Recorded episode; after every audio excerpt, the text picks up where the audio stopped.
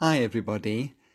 Whether you're from Pinelands Baptist Church or whether you're visiting with us uh, from elsewhere, it's a real privilege for us to be able to meet around God's Word today in this way.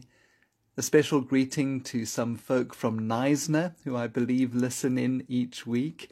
We're glad that you're part of us. And thank you so much, Charlotte, for your particular greeting this past week. I heard a story of how Sir Lancelot came back from one of his campaigns, and King Arthur called him into the throne room and asked him, What have you been doing? And Sir Lancelot replied, Sire, I have been fighting your enemies on the eastern border, and I have been fighting your enemies on the southern border. And King Arthur replied, But I don't have any enemies on my eastern or southern border. And Sir Lancelot replied, Oh, well, you do now. If you've lived longer than about two days on this planet, then you will have been hurt unjustly by someone. The hurt may have been something small, like a few spoken words, or it may have been something big, like divorce or abuse, even murder. Their unjust treatment of you may have happened thirty years ago, or it might be happening right now. As God's chosen people, as his royal priesthood and holy nation, how are we to act when we are treated unjustly?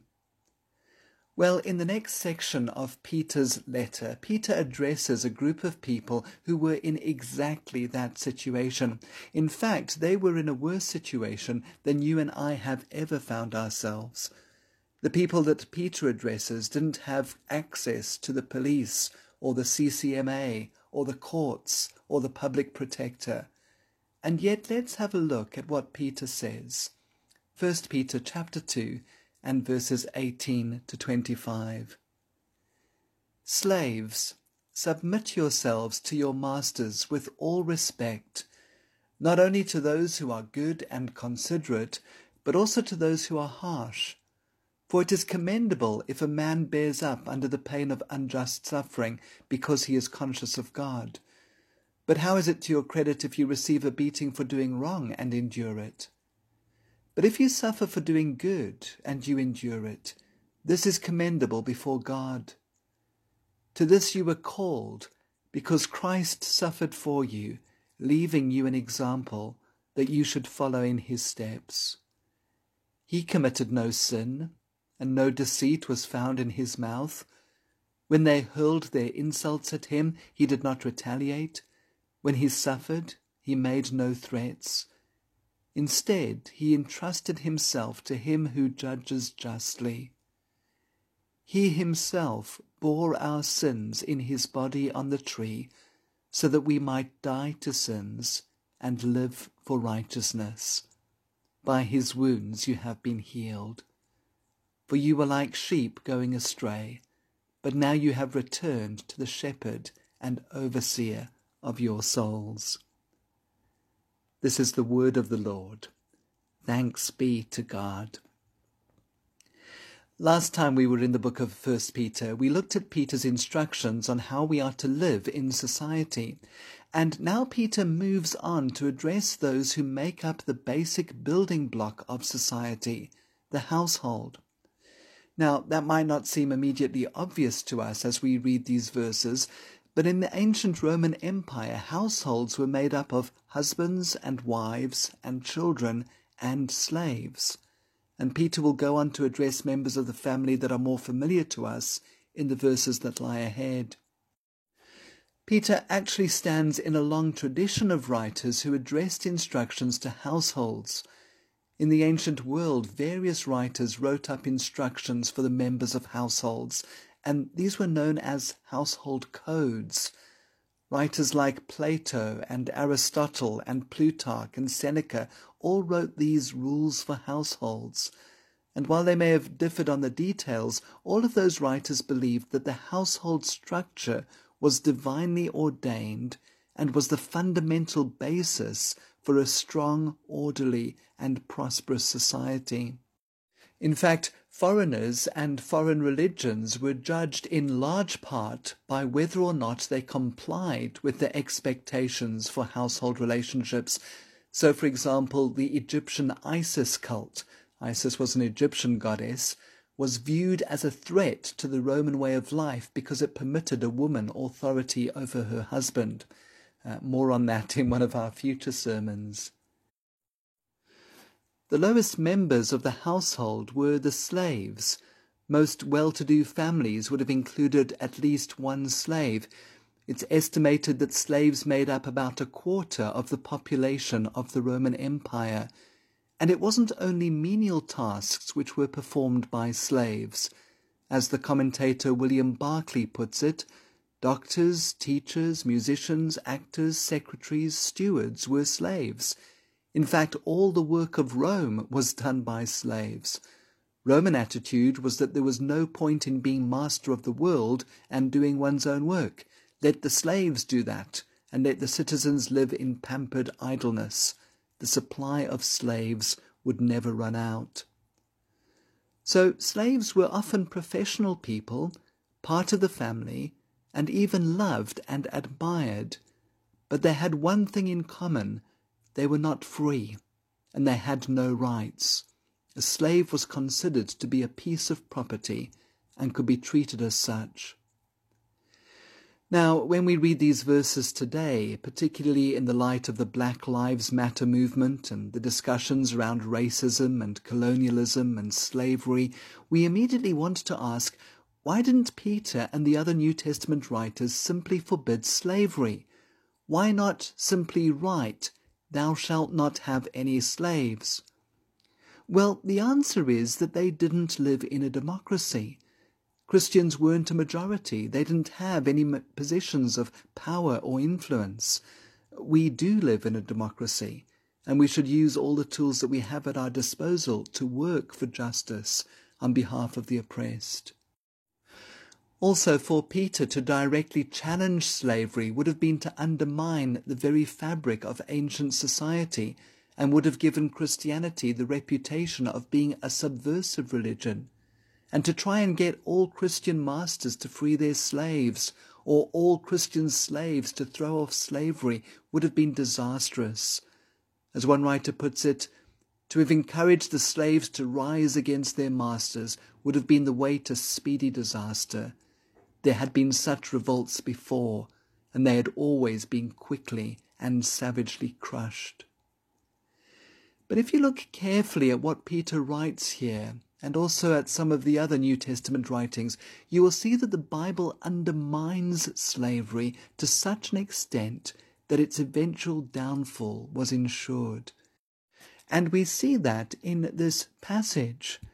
There are two surprises in Peter's words here two things that he does in his household code which went completely against the social norms of the time. Firstly, he addresses slaves directly. None of the other household codes of the time addressed slaves or wives directly, they were addressed through the head of the household, the husband. But Peter addresses slaves directly to show that they are people and not just possessions.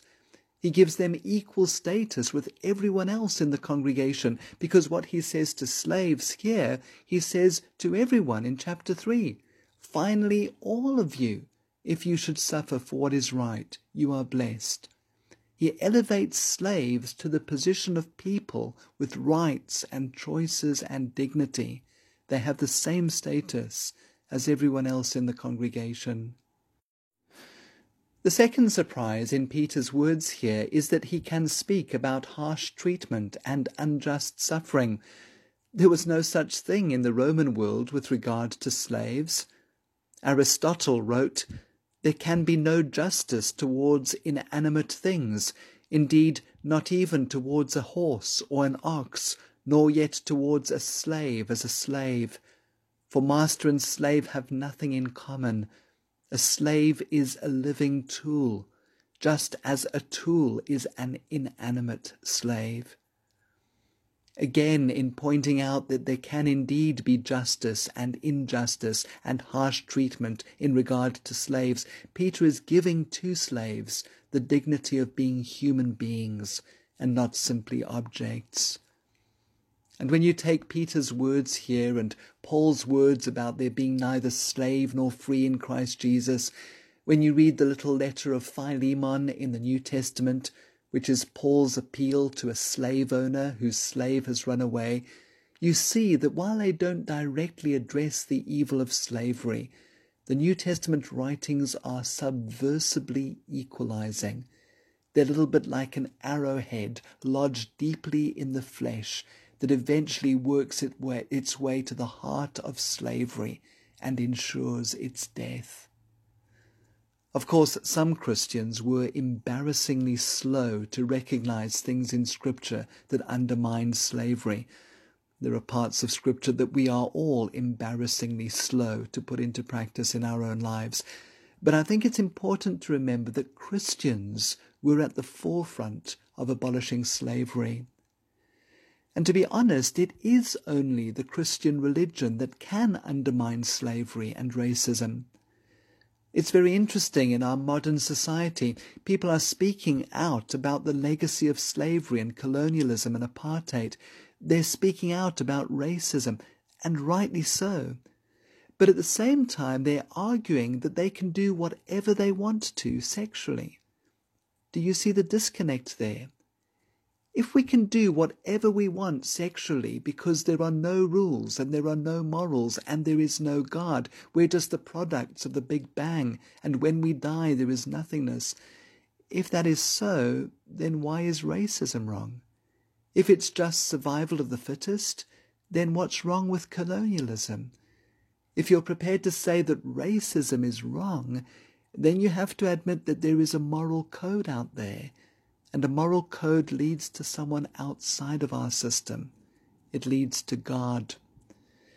That's just a by the way paragraph, but I think it's a very important point in the moral mess our modern world finds itself in at the moment.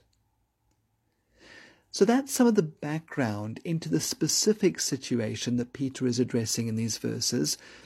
But these verses have a broader application. As I said right at the beginning, they address the situation of unjust suffering, particularly in an environment which I cannot escape, whether that's at work or school or even among our friends or even church members. Someone has hurt us and we don't deserve it. What do we do? Well, there are four little phrases in these verses that give us practical things that we can do in the face of unjust suffering. The first thing we are to do when we are treated unfairly is to be conscious of God. Verse 19 For it is commendable if a man bears up under the pain of unjust suffering, because he is conscious of God. Verse 20 But if you suffer for doing good and you endure it, this is commendable before God. And Peter begins this section in verse 18 by saying, Slaves, submit yourselves to your masters with all respect, literally with all fear. Fear of whom? Their masters? No, remember in the verse just before this, verse 17, Paul says, Show proper respect to everyone, love the brotherhood of believers, fear God. Slaves and you and me are to live in fear of God. We are to be conscious of God. We are to live out our lives before God. As one writer puts it, thinking about God, looking to God as a third party who is really present, taking God as seriously as we take the offence against us. There are two particular ways in which I can be conscious of God in times of unjust suffering. Firstly, I remind myself that I am God's slave. Remember, we looked at this in our last sermon on 1 Peter, chapter 2, and verses 13 and 16. Submit yourselves, for the Lord's sake, to every human authority, Live as free people, but do not use your freedom as a cover up for evil. Live as God's slaves. And remember, we saw that those two verses make sense backwards. Everyone in the world is a slave to something. When we live as God's slaves, we become truly free. But we don't use that freedom as a cover up for evil. We use our freedom to freely serve others which is hugely powerful. I don't submit or put up with bad behavior because I have to. I do so because I choose to, because I belong to God. There's all the difference in the world between those two mindsets.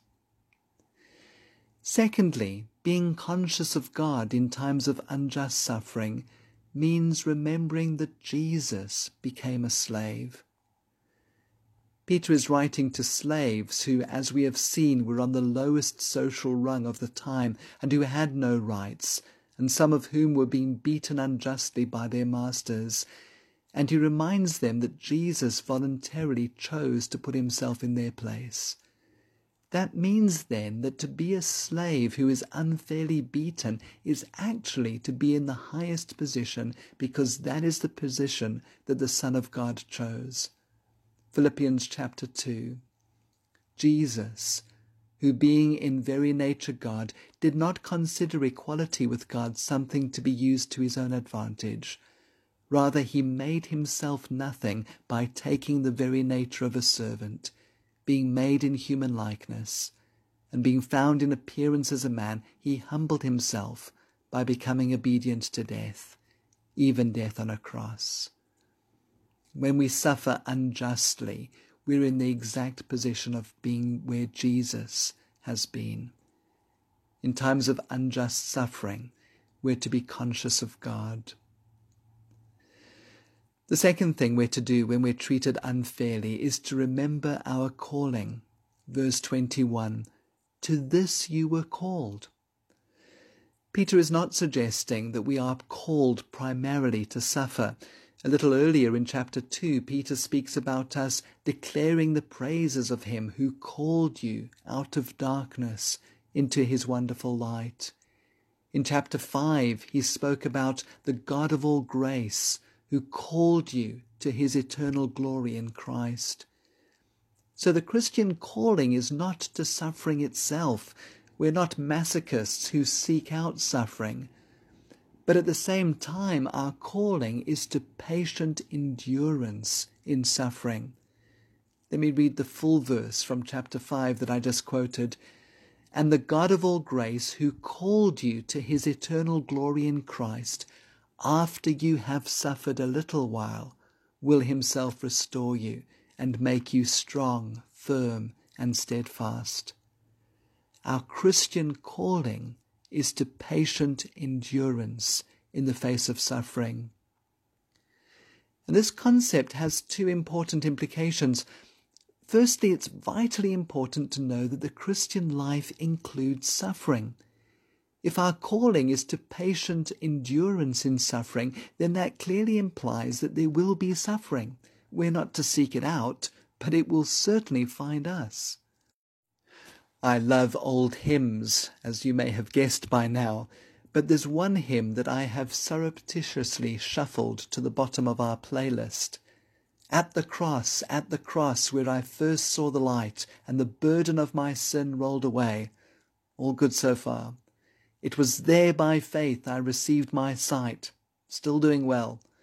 And now I am happy all the day. Hmm, not so much.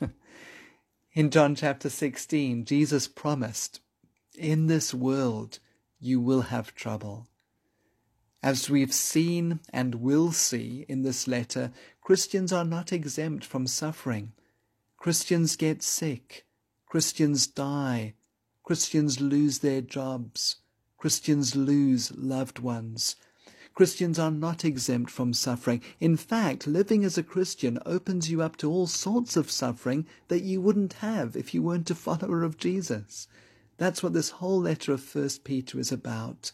Chapter 4 If you suffer as a Christian, do not be ashamed, but praise God that you bear that name.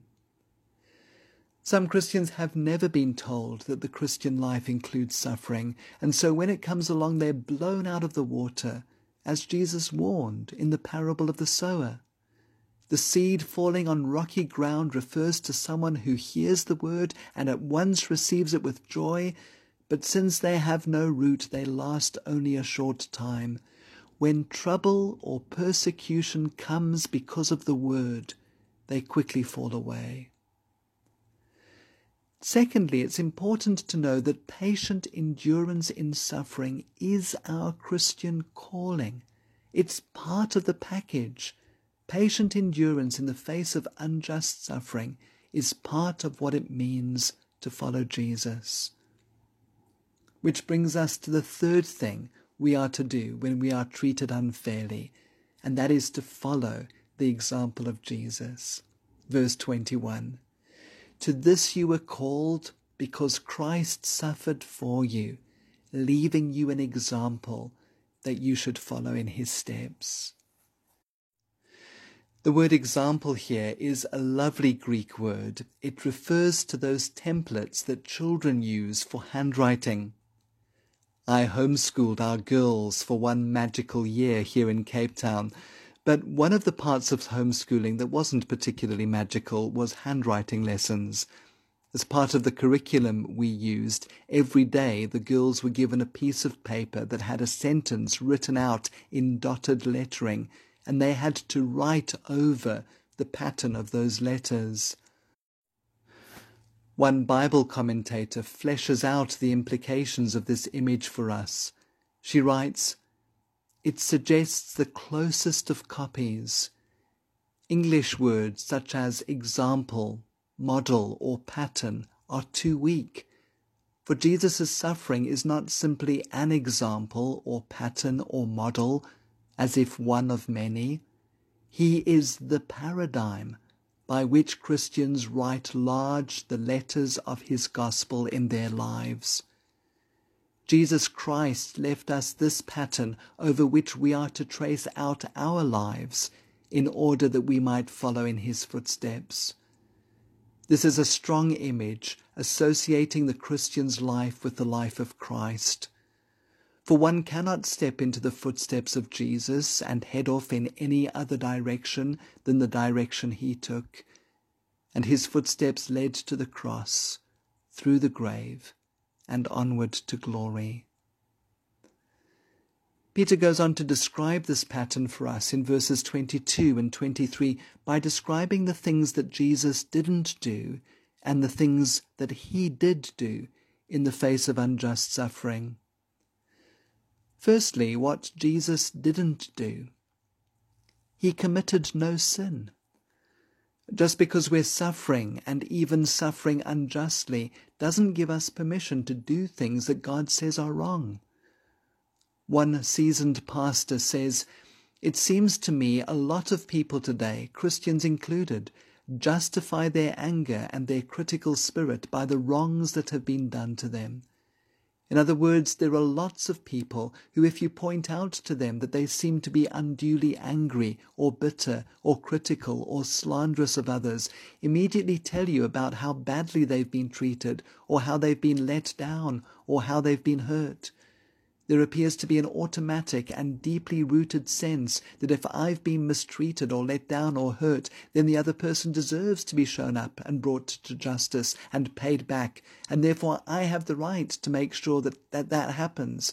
And I can use criticism or slander or put downs or threats or grudges to make sure that they get their comeuppance. It's very easy, but sinful, to think to ourselves, well, he did that to me that gives me permission to do anything else that I want to in return. And no deceit was found in his mouth. Jesus didn't tell any lies or half truths in order to avoid unjust suffering. How many of us don't find ourselves shading the truth just to get out of deserved suffering? I'm sure it wasn't my car door that caused that scratch on your car. I'm pretty sure I wasn't doing any more than 65 kilometers an hour, officer. Of course, those jeans don't make you look fat, dear. We sometimes shade the truth to avoid deserved suffering. how much greater the temptation to shade the truth to get out of suffering that is undeserved. When they hurled their insults at him, he did not retaliate. A little bit later in chapter 3, Peter will tell us do not repay evil with evil or insult with insult, but with blessing, because to this you were called, so that you may inherit a blessing. You see, what people don't realize is that when we retaliate, we become just as ugly as the person who did us the original wrong. When he suffered, he made no threats. Think of two little boys fighting in the playground and the one saying, I'll get you for this. Often it's an empty threat. Remember in the Garden of Gethsemane, though, just before his arrest and trial and execution, Jesus had said to Peter, who had retaliated with his sword and cut off the ear of one of the arresting officers, Jesus said, Do you think I cannot call on my Father, and he will at once put at my disposal more than twelve legions of angels? Jesus could have threatened Pilate and Herod and the soldiers with that threat, which would have been a genuine threat, but he chose not to. So if that's what Jesus did not do, what did he do? Verse 23 Instead, he entrusted himself to him who judges justly. The New International Version is not our best translation here because actually the word himself is not in the text. The text literally says that Jesus simply trusted or handed over to him who judges justly. He handed the whole situation over to God, including himself and those who were abusing him. Jesus didn't take things into his own hands. Instead, he entrusted the situation into God's hands. And in those times when we are treated unfairly, we're called to do the same. And we do that primarily through prayer. Entrusting ourselves into God's hands is indeed an act of trust. Instead of taking matters into my own hands and plotting and planning and thinking, I place the situation into God's hands and ask Him to sort it out. Now, quite how we put divine sovereignty and human responsibility together here can be a bit fuzzy. I'm not suggesting that we never do anything. We'll see in one of our next sermons that if you are a wife and your husband is hitting you, you need to get out of the house and tell someone. Peter's words here don't mean that I never apply for a transfer for a new job. Remember, Peter, though, is writing to people who had no control whatsoever over their circumstances. Sometimes we do have options. However, we often jump to action and planning and worry before we jump to prayer, and many times we jump to retaliation and insult and sin before we jump to prayer. I came across a wonderful prayer by Richard Foster this week. We're working through that book on prayer on the WhatsApp group, and I'm a few prayers ahead of you, so you'll get it in a few weeks' time. Richard Foster prayed, O oh Lord, I really want to be in control. No, I need to be in control. That's it, isn't it? I'm afraid to give up control, afraid of what might happen. Heal my fear, Lord. How good of you to reveal my blind spots even in the midst of my stumbling attempts to pray. Thank you. But now what do I do? How do I give up control? Jesus, please teach me your way of relinquishment. Just to say that entrusting the situation into God's hands in prayer means that we can still be honest and open with God. This explains something that you may have noticed in the book of Psalms. Every now and again you read a lovely psalm in the Bible, and halfway through the psalmist is asking God to strike his enemies on the jaw or destroy his enemies. Or Psalm 109, make his enemy's wife a widow and his mother childless. It's pretty grim reading. Until you realize that the psalmists are practicing this principle of entrusting themselves to Him who judges justly. They're not taking matters into their own hands.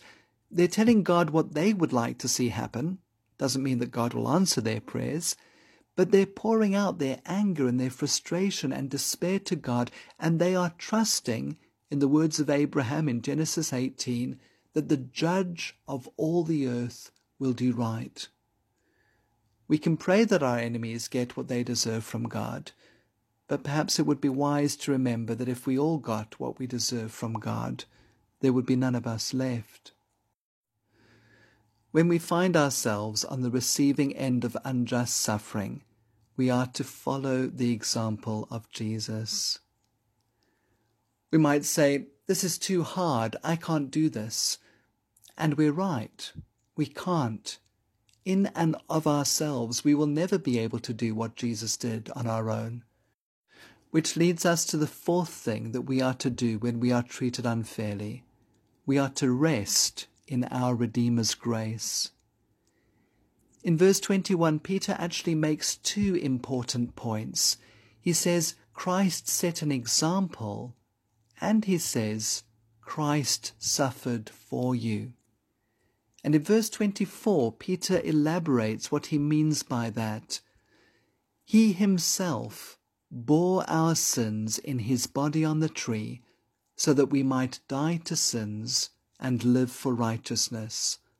By his wounds you have been healed. The reason that Jesus died was precisely to give us new birth that allows us to die to sin, revenge, retaliation, gossip, slander, insult, and live to righteousness. Bless those who curse you, pray for those who persecute you, do good to those who insult you.